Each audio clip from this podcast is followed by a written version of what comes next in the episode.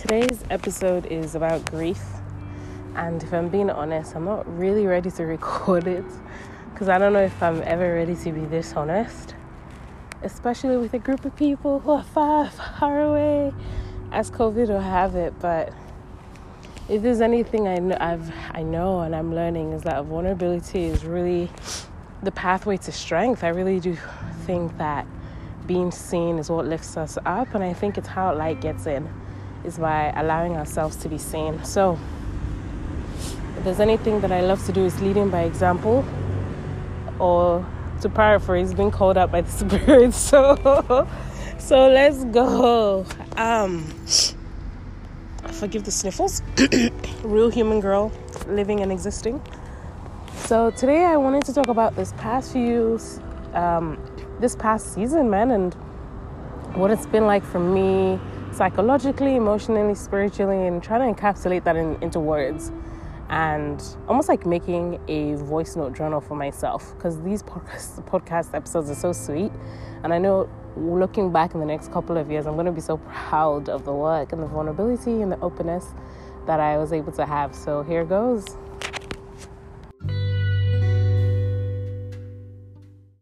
At the beginning of um, 2020, I lived in Brooklyn. I worked in Manhattan and I was an accountant for a big corporation. I specifically worked in the tax tax department. So I was a tax associate helping individuals and trust file returns, sometimes trust and um, estates or gift tax returns for the individuals, or you know, also dabbled in working on 1099s, which I actually enjoyed.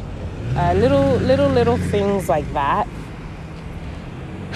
So after doing that for about two years, I realized it wasn't for me.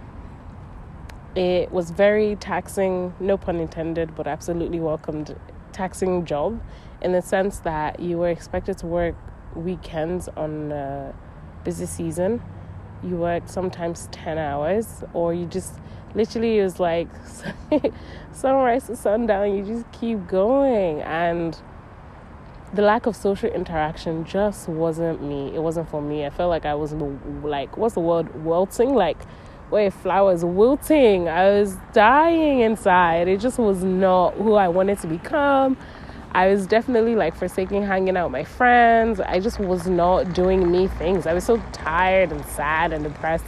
And this is during the pandemic, yo, when I lived in a tiny apartment in New York and I worked from my room.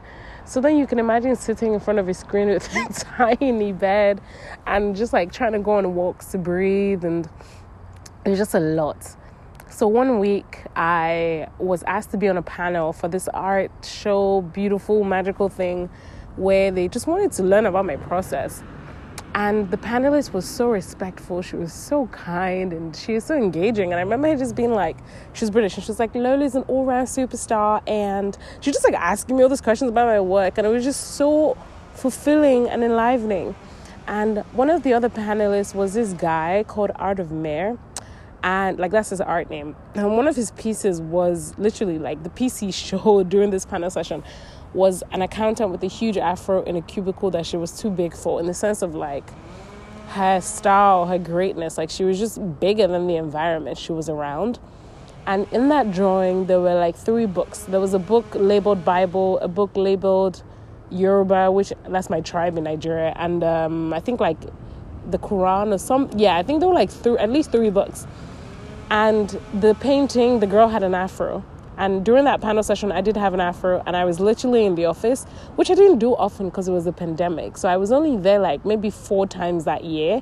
So it's it's wild that the day that we were having that like panel discussion was the day I was in the office. So I was spooked. I was like, oh my goodness, like laughing, like, bro, that's literally me. You drew me. So, okay, pocketed the notes because I always take mental notes, right? Sometimes I won't make actions or conclusive decisions in the moment. I need time to think. So I was like amassing all this data, gathering evidence, like, all right. And then I had a meeting with someone in my office that day, and I can't remember the time. I know that was before or after. But I remember that meeting being condescending and it was wild being spoken to like I had no intelligence and like I didn't know what I was doing. So then after that meeting, I kind of paused and compared the two events. I was like, there's this art event where I'm being spoken to like I'm the champion of the world, and there's another thing where I'm being spoken to like I have no intelligence. And I was just like, I don't think this is it. I don't think this job is it. So then I went, and I think another coworker had just quit. So it was like all these little things that were adding up. And then I went home and I thought about it. And then I sent an email that weekend and I was like, hey, thank you so much. But I got to go. That was like the informal version. Everybody was so chill about it. They were like, great, good luck, have a good one.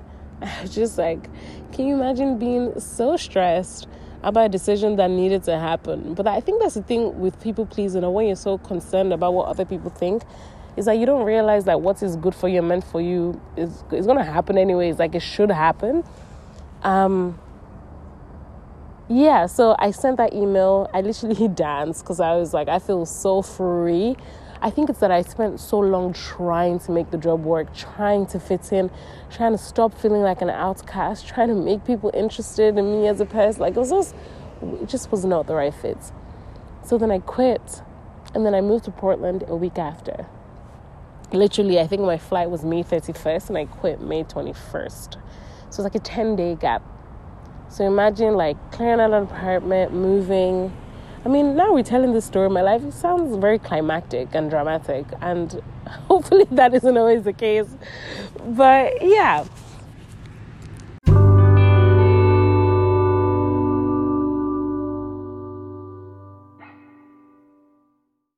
So I arrive in Portland. Um, I stay with a friend for about 12 days, trying to figure out what the heck am I doing. I know I don't, I don't want to get a job, but I also know like I've saved enough money, but also needing to get approved on your savings and retirement income. It was just weird and stressful. So Yinka and I, Yinka, my sister, and I ended up uh, deciding to live together for a few months. So during those few months, I just like slept, unwound, danced, tried to rediscover myself again, played soccer, went to hangouts, literally just created space to be human. So I did this for about like seven months, literally completing projects. I was working on a magazine at that time called Free Magazine. And during that time of pausing, I actually got the freedom to finish, which is awesome. so having like an online version of my magazine was fantastic. Um, also cried a lot and processed a lot and went on a lot of walks and was confused a lot and was happy a lot, was hungry enough, was like fulfilled. It was like a roller coaster. It was a very human, human couple of months.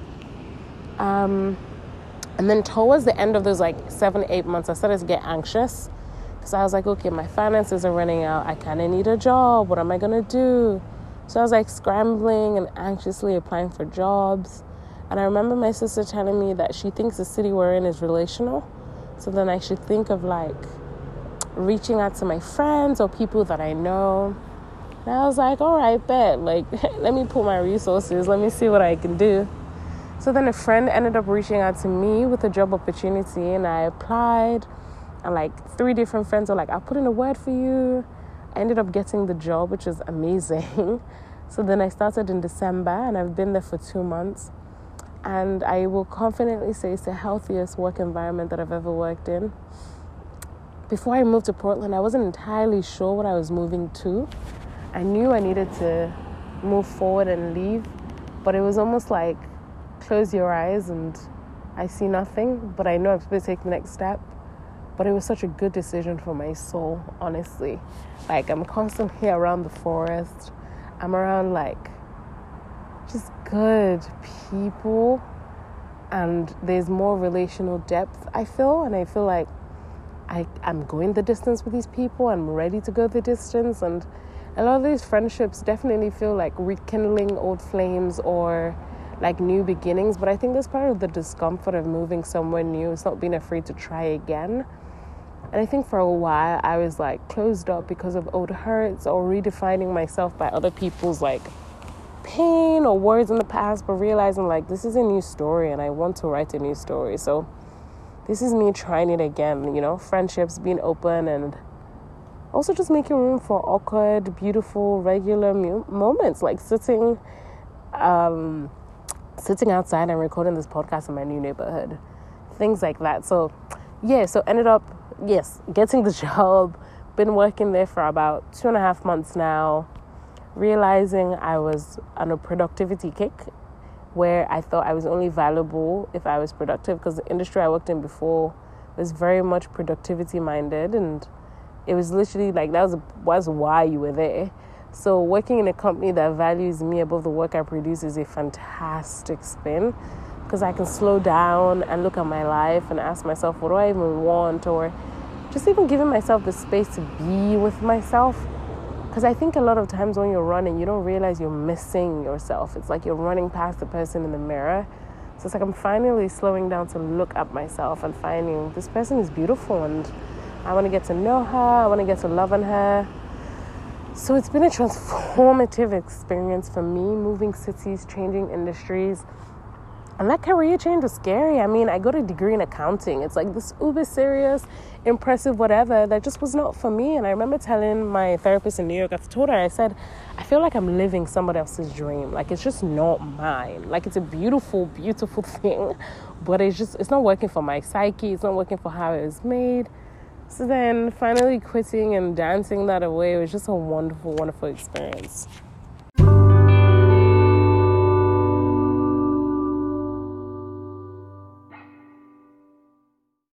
So, living in Portland, here are some of the changes that have happened. So, I moved into a new apartment in July of 2021. Um, one of my mom's sister passed away in 2021 as well to cancer. Um, my sister got married in February of 2022. I moved into a new space in February 2022, new neighborhood, new roommates that I met through a friend. So it's been a lot of changes, honestly, and I don't know that I've even had the time to process the changes, to be honest, because sometimes because I'm really good at going, I can convince myself that that's the right thing to do. You know, things need to be done and emotions need to be swept away. And you don't realize how harmful that is until one day you're just crying for what seems to you to be no reason, but your body is literally telling you, we've needed to stop for a while.